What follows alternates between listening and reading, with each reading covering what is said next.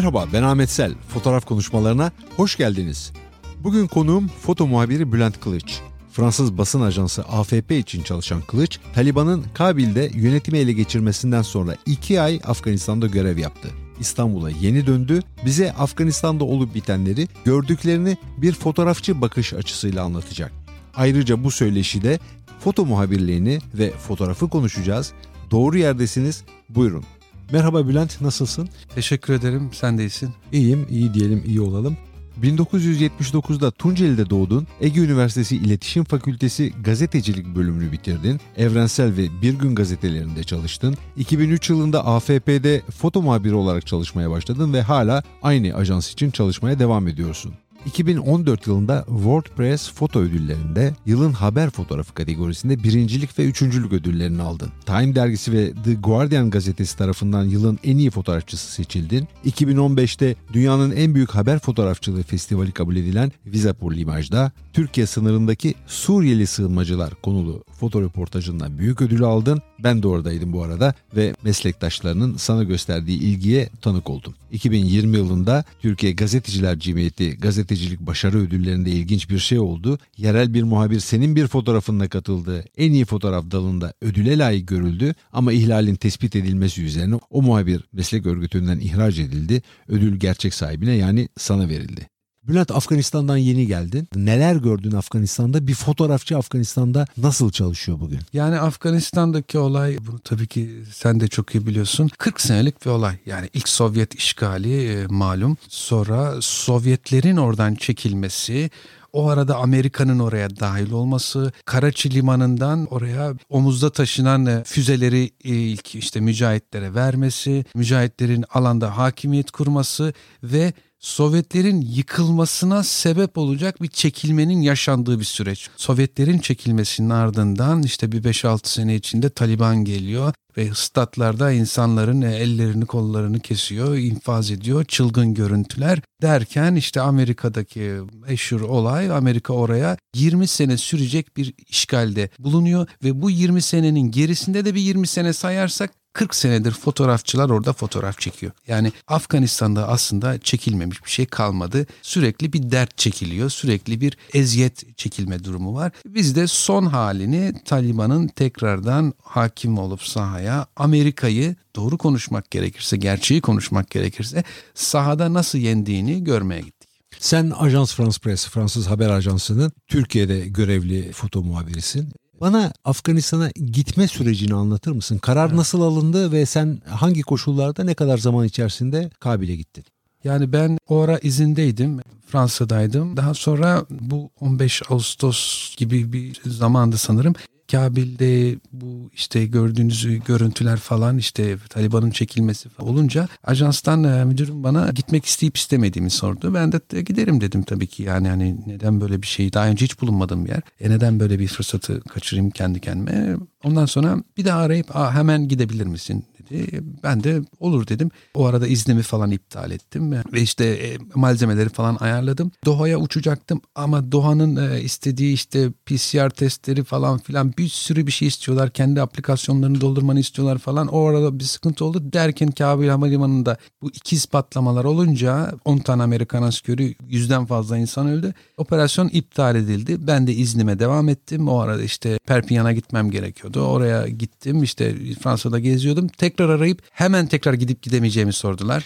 Ondan sonra hemen geçmemi istediler ve hemen toparlandım. İşte hatta üzerimde yeterli malzeme bile yoktu. Paris'teki ofisten aldım malzemeyi ve oradan direkt İslamabad'a, İslamabad üzerinden de Kabil'e geçtim. Sıcak çatışmaların ya da gerginliklerin yaşandığı ülkelerde bulunmak senin için neredeyse bir rutin. Kabil'e alışma süreci nasıl oldu? Ben daha önce hiç orada bulunmamıştım. Aslında şöyle bir şey var. Oradan çekilmiş bir devlet vardı ve Amerikan askerleri çekilmişti ve Orada bir aslında ben gittiğimde bir şok hali vardı ve yeşil bölge denen o korunaklı alana artık Taliban hakimdi. Bir ay önce iki ay önce Taliban oraya saldırılarda bulunuyordu. Yani böyle bir kaotik ve şey bir ortam vardı. Şunu da gördüm ülkenin tek kaynağı dışarıdan gelen para ve bu paranın gelebilmesi için de Taliban'ın Batı dünyasıyla iyi geçinmesi gerekiyor. Batı dünyasıyla iyi geçinmek istiyorsanız önce gazetecilerle iyi geçineceksiniz. Bu güveni verdiğiniz zaman sonra konsolosluklar geri gelecek ve işte belli bir para akışı varsa da o devam edecek. Bu süreci de onlar kendilerince iyi yönetiyorlar ve gazetecilerle iyi geçiniyorlardı. Ama şimdi sihri nerede bozuldu? Orada yaşayan kadınlar çıkıp biz haklarımızdan vazgeçmek istemiyoruz dediğinde bir eylem yaptığında Taliban direkt gazetecilere saldırdı. Yani hani kadınlara hiç dokunmayıp gazetecilere saldırdı. Gazetecileri engellediğinde bu eylemin anlamsız bir hale geleceğini falan herhalde düşündüler bilemiyorum. Burada senin yaşadığın bir tecrübe de var. E tabii yani benim yaşadığım bir tecrübe de var. Orada onların kafasının nasıl çalıştığını veya nerede hassas olduklarını falan işte o, o zamanda anlamaya başlıyorsun. Sosyal medyaya bir şeyler düştü falan işte bana bir Taliban şehir saldırıyor falan filan böyle. Sonra işte çözüldü. Onlar da kendilerince işte toplandılar yaptıklarının yanlış olduğunu falan söylediler. Yani bunlar benim için öyle çok samimi veya şey durumlar değil ama sonuçta edindiğimiz bir tecrübe ve bir şekilde gittiğiniz ortamlarda o savaşçı olabiliyor veya başka bir şey olabiliyor. Onların karakterini tanıyıp onlarla nasıl diyalog kurmanız gerektiğini falan öğreniyorsunuz. Nasıl bir diyalog kurdular seninle? Yani aslında şöyle taşradan çıkmış gelmiş çocuklar 19-20 yaşında ve hayatlarında hiç gazeteci görmemişler. Büyük bir merakla yaklaşıyorlar size. Yani bu normal günlük diyaloğunuzda. İşte bir tanesi fotoğraf makinesi bulmuş ve benden nasıl bir objektif almam gerektiğini falan soruyor her gün. Ben de işte başımdan biraz sağmak için ya işte 24 milimetre şöyle bir objektif. İkinci gün o objektifi aldığını görüyorum. Onu da nereden bulmuş onu da bilmiyorum. Bu da işin ayrı bir komedisi tabii. Onun dışında şekle çok önem veriyorlar. Ve bu da çekilen fotoğraf açısından tabii etkiliyor. Yani işte gözleri falan sürmeliyorlar falan böyle. Tabii çok karışık ilişkileri de var. Farklı insanlar yani. Hani şunu anladım.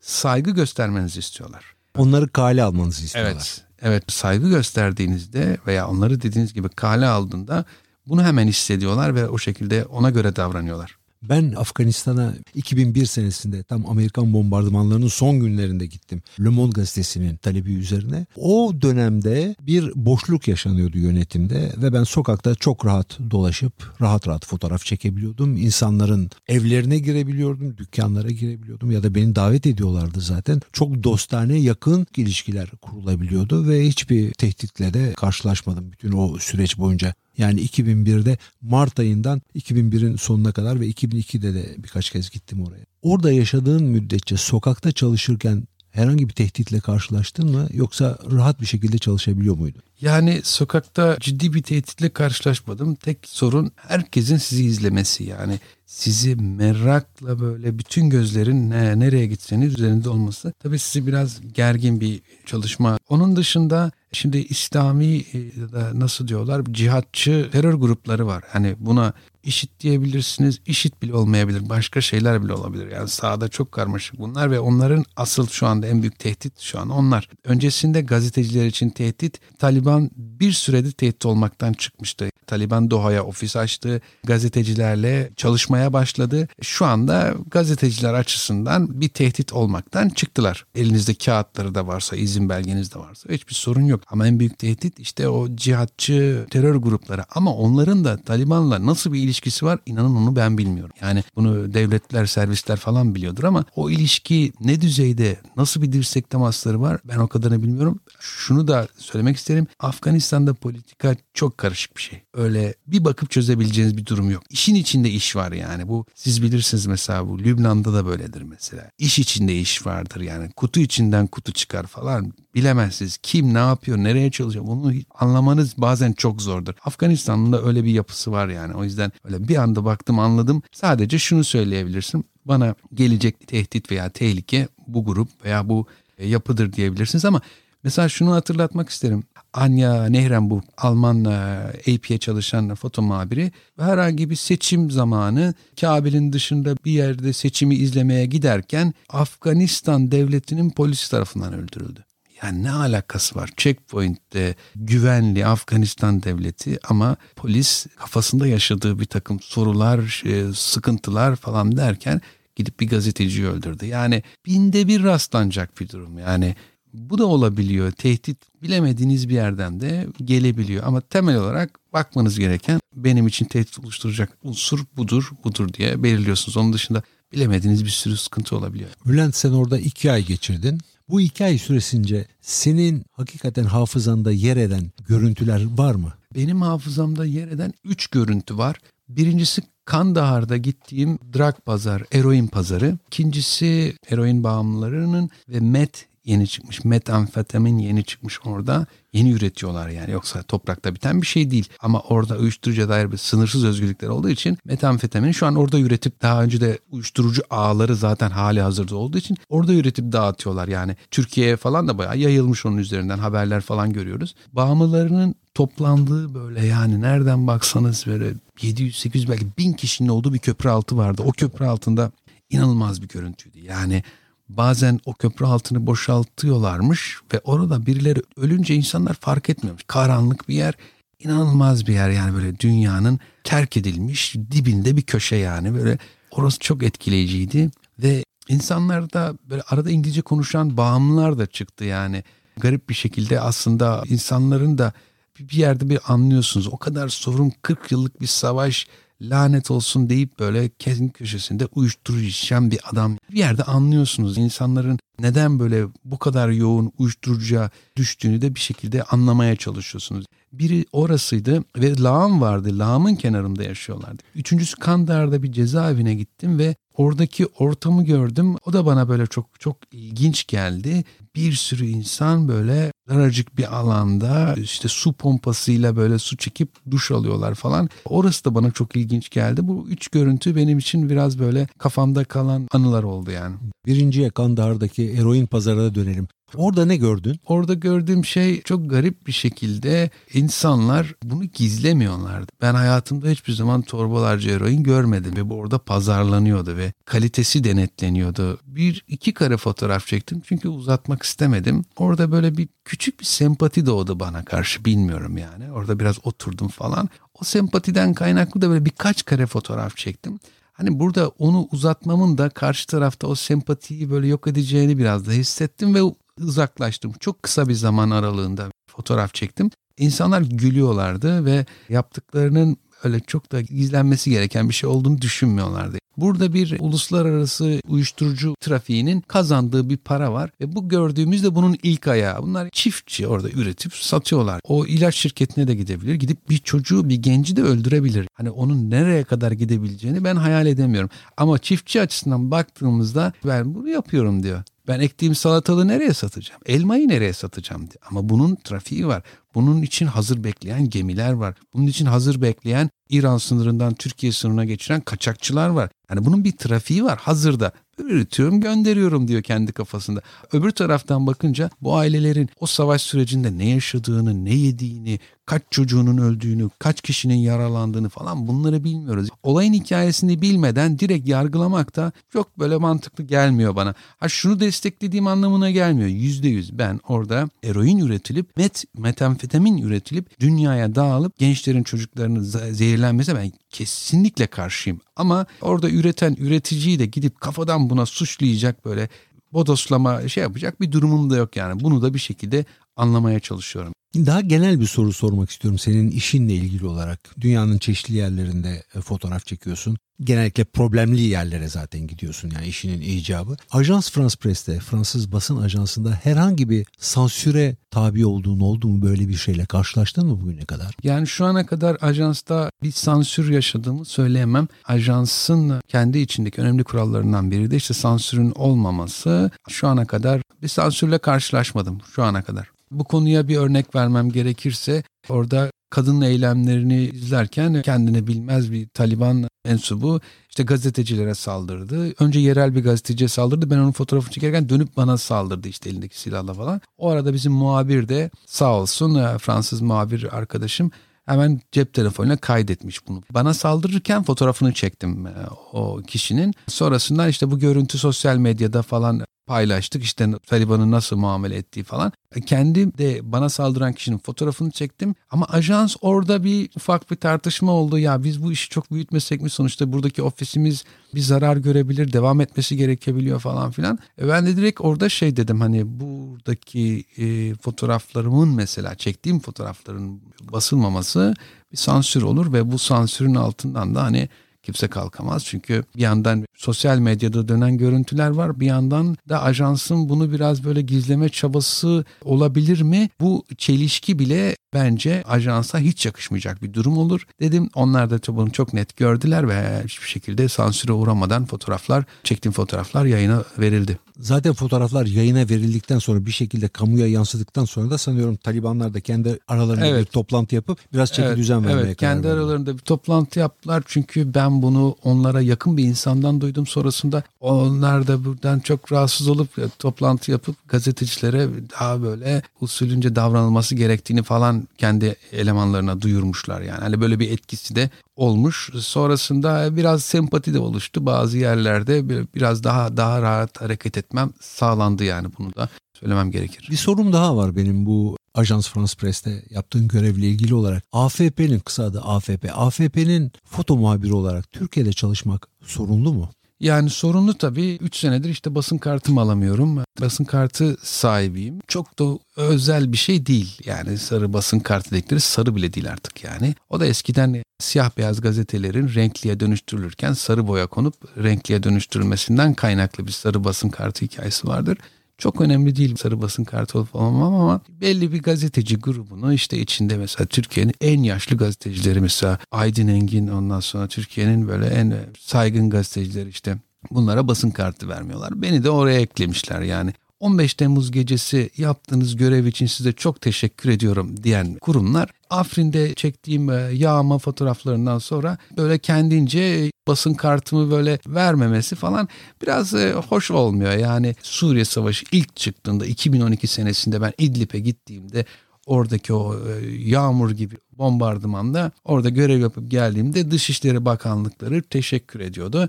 E sonrasında basın kartınızın iptal olması kurumlar aynı. Arada yaptığım işler değişiyor ama ben aynı insanım. Yani bu muamele niye değişiyor? 15 Temmuz akşamı köprüde yaptığım işten Aa, çok memnun olacaklar. İlk duyuran sensin diye böyle teşekkür edecekler. Çünkü gerçekten daha televizyonlar darbe yok derken biz ajansın sistemine fotoğraf koyduk. İlk fotoğrafları geçtik duyurduk. Onun dışında işte duymuşsunuzdur işte bu Haziran sonunda dört tane polis yere yatırdı. Biri boynuma basıyor çalıştırmakta zorluk çektiriyorlar yani bunları görüyor. Fiziki olarak da müdahale ediyorlar. Gazeteciyi ne kadar dövebilirsiniz ki? ne kadar döveceksiniz? Kaç gazeteci öldürseniz gazetecilik biter. E bunlar da çok sürdürülebilir tarafı yok. Hele ki günümüz dünyasında sosyal medya varken bilmem ne bu kadar hızlıyken her şey bu yöntemlerin gazeteciliği veya insanları haber alma hakkını öldürebileceğini sanmıyorum. Dinleyicilerin merak ettikleri bir konu daha var. Türkiye'de bir yabancı ajans nasıl işler, nasıl çalışır? Seninle çalışan başka foto muhabiri arkadaşlar da var. İstanbul'da Ozan var, Ozan Köse, Yasin var, Yasin Akgül. Ankara'da e, Adem var, Adem Altan. Ajans çalışma mantığı çok eski bir mantık zaten. Türkiye'de yerleşmiş işte bildiğiniz ajanslar var. AFP çok eski bir ajans. Reuters biliyorsunuz, Associated Press biliyorsunuz. Bunlar çok eski kurumlar ama medya güç kaybedince bu büyük ajanslar da işte her şeyi verir hale geldi. Yani bir gazete düşünün işte belli meblağda bir parası var ve ajanslardan iş almak istiyor, yayınlamak istiyor. Yani haber, fotoğraf ve tekst almak istiyor. Eskiden 3 ajansa da aboneydi, 4 ajansa da aboneydi. Şimdi diyor ki ya kardeşim ben niye 3 ajansa abone olayım, 4 ajansa abone olayım ki? Ben bir tane ajanstan zaten alıyorum. Ama şimdi o gazeteyi de bir yerde haklı buluyorum. Neden biliyor musunuz? 3 ajansın fotoğraflarına bakıyorsunuz. Hepsi aynı fotoğrafları çekiyor yani. Ben yani o gazetenin parası olmaması ayrı bir şey ama ajansların birbirine benzeyen fotoğraflar çekmesi, ajans fotoğraflarının hepsinin birbirine benzeyen fotoğraflar çekmesi de bence ayrı bir sorun. O zaman şuna gelelim. Haber fotoğrafçılığında bir gelişme var mı? Senin bu konuda takım düşüncelerin var. Yani ben haber fotoğrafçılığındaki değişimi bir gelişme olarak yorumlayabilir miyim bilmiyorum. Ama e, ikinci bir aşamaya geçtiğini düşünüyorum. En azından benim bu mesleği yaptığım süre açısından. Birinci aşaması Hatırlarsınız Suriye Savaşı'nın hemen böyle biraz başından önceydi. 2010 senesi hatta 8 senesi falan tek e, one point objektif tek objektifler var ya tek 35'tir mesela tek 50'dir. Bunlar mesela çok kullanılmaya daha önce de kullanılıyordu ama bunlar mesela çok kullanılmaya başladı. Biraz daha böyle daha az ışıkta fotoğraf ve çok net. Kontrast yüksek. Bu tür fotoğraflar sevilen fotoğraflardı ve ön plana çıkan fotoğrafçılar, genç fotoğrafçılar bu tür fotoğraflar çekmeye çalışırlardı. Ama şimdi o fotoğraf şekli biraz daha sade, daha böyle az kontrast ve ışığın insan yüzlerine veya fotoğrafın çeşitli objelerine böyle eşdeğer ve e, yeterli seviyede düştüğü fotoğraflar daha çok sevilmeye başlandı. Şunu da söyleyebiliriz. Ben mesela müze gezmeyi çok severim abi. Yani saatlerim böyle işte şeyde geçiririm ya. Louvre Müzesi'nde geçiririm. Işte Dorsey'de geçiririm. Şurada burada falan bayılırım. Tabii bu bende biraz Abbas'tan kalma bir şey diyeyim. Geleneğin bir Magnum devam. fotoğrafçısı Abbas'tan evet, söz ediyoruz. Evet Abbas'tan kalma. Yani Abbas bir gün şey demişti. Ben demişti Rembrandt'ın şu resmine baktığımda işte şu fotoğrafı çektikten sonra evet o resme yaklaşabilmişim ve o resmi hayal ettim diye bir sözü vardı. O biraz beni böyle etkiledi. Benim de daha önceden resme merakım vardı. Hiç resim yapamam ama resim bakmaya bayılırım. Resimdeki kompozisyon o anlatım şeklinde böyle sanatın insanı neden mutlu ettiğini böyle o anda hissederim. Oradan kalma böyle bir birikimim vardı yıllar içinde ve çevremde de böyle bir fotoğraf şeklini ve anlayışın gelişini görünce ben de biraz böyle onu araştırmaya başladım ve şunu gördüm ki ikinci bir aşamaya geçildi ve bu aşama öyle çok dark, kontrastı yüksek ve tek objektif şeydi değil. Biraz daha böyle netliğin fotoğrafın genelinde göründüğü ve ışığın dengeli dağıldığı, aşırı kontrast değil, sade ama haber fotoğrafını oluşturan objelerin düzgün bir şekilde fotoğraf içinde yer bulduğu bir anlayışın geliştiğini düşünüyorum. Buna değişim değil, buna gelişme de diyebiliriz. Çünkü her şey çekildi. Dünya yüzünde e zaten çekilen yok olan kültürler işte savaşlar şunlar bunlar her şey çekildi. Ama insanlar artık fotoğrafta kalite ararken mesela ben fotoğrafa kompozisyonuna fazlaca önem veriyorsam o benim tarzım olmaya başlıyor ve o fotoğrafta benim fotoğrafıma kalite getiriyor. Veya başka bir insan fotoğrafında ışığa çok fazla önem veriyorsa o onun tarzı olmaya başlıyor ve o ona başka bir kalite getiriyor. Ama benim önceliğim e, her zaman kompozisyon fotoğrafta. Kompozisyon derken fotoğrafı oluşturan objelerin e, yani temsil edecek objelerin nasıl olduğuyla alakalı bir şey. Şu bir fotoğraf göstereceğim sana ve onun üzerinden biraz tartışmak istiyorum meseleyi. Çünkü bunu düşündüm daha önce bana sorduğundan bu yana ben bunu düşündüm. Hatırlarsınız bu sokağa çıkma yasakları döneminde bir tane fotoğraf çektim. Turistler Sultanahmet'te bir otelin terasında eğlenirken orada elinde işte süpürgesiyle bir işçi çalışıyor ve yanındaki turistler de gayet güzel eğleniyorlar. Hani bunu kimseyi suçlamak değil ama oradaki doğal şeyi bu yani gayet keyifli bir eğlence içindeydiler. Bu fotoğrafta mesela benim açımdan tam istediğim ve aradığım tamam şansa denk geldi ama çok güzel bir sözü var Bresson'un. O an geldiğinde, o şans geldiğinde bunu değerlendirebilecek bir hazırlıkta olmanız gerekiyor. Yan tarafta e, şeyi görüyorsunuz, Ayasofya'yı görüyorsunuz. Ukraynalı turistler ellerinde şaraplarla eğleniyorlar. Köşesinden biraz boğaz görünüyor. Ortada da bir kadın üzerinde temizlikçi elbisesiyle ortalığı süpürüyor. Ve o anlarda İstanbul'da sokağa çıkma yasağı var. Benim kompozisyondan bahsettiğim bu. Bunu ben metne döksem yazıya döksem şu fotoğrafı daha görmemiş olanlar a böyle bir fotoğraf var mı der. O oluyor. O oluyor. İşte benim kompozisyon dediğim haberi ilgilendiren unsurların bir arada olabilecek, mümkün olabilecek en düzgün dağılımla bulunması. Ben kompozisyondan anladığım bu. Yanlış biliyorsam siz düzeltin abi. Bülent son bir sorum var. Bu mesleği yaptığın için mutlu musun? Bu mesleği yaptığım için kesinlikle mutluyum ama bazen insan düşünüyor zor bir iş mi, kolay bir iş mi falan diye düşünüyor. Dışarıdan böyle çok sempatik görünen bir iş. Kimisi için çok çiçek böcek görünen bir iş ama zaman geçtikçe insan aslında ne kadar zor bir iş yaptığını kendi kendine anlamaya başlıyor. Yani bu da benim herhalde bunu anlamaya başladığım bir süreç. Ama tabii yani şimdi dayak yiyorsunuz işte soğukta kalıyorsunuz şu oluyor bu oluyor yani bunları da tabii bir araya getirince kolay da bir meslek değil yani ve iyi yapmaya çalışıyorsanız kolay değil. Bakın bu çok ince bir ayrım yani bu işi gerçekten iyi yapmaya çalışıyorsanız çok zor bir iş. Ama bu işi yapan da çok insan var ve kolayıyla yapan çok insan var. Yani buna da bunu da söylemek isterim. Gazeteciliği herkes yapabilir. Fotoğrafçılığı herkes yapabilir. Ama yüksek bir motivasyonla bu işi herkes iyi yapamaz. İyi yapan insanlara da eğer sorarsanız bu iş kolay bir iş mi? Hayır bu iş çok zor bir iş. Bülent Kılıç bu söyleşiye katıldığın için teşekkür ederim. Ben teşekkür ederim çok sağ olasın. Bugün konuğum foto muhabiri Bülent Kılıç'tı. Diğer yayınları dinlemek, konuklarım hakkında daha detaylı bilgi almak isterseniz fotoğrafkonuşmaları.com adresine beklerim. Önümüzdeki pazar yeni bir yayında buluşmak üzere. Hoşçakalın.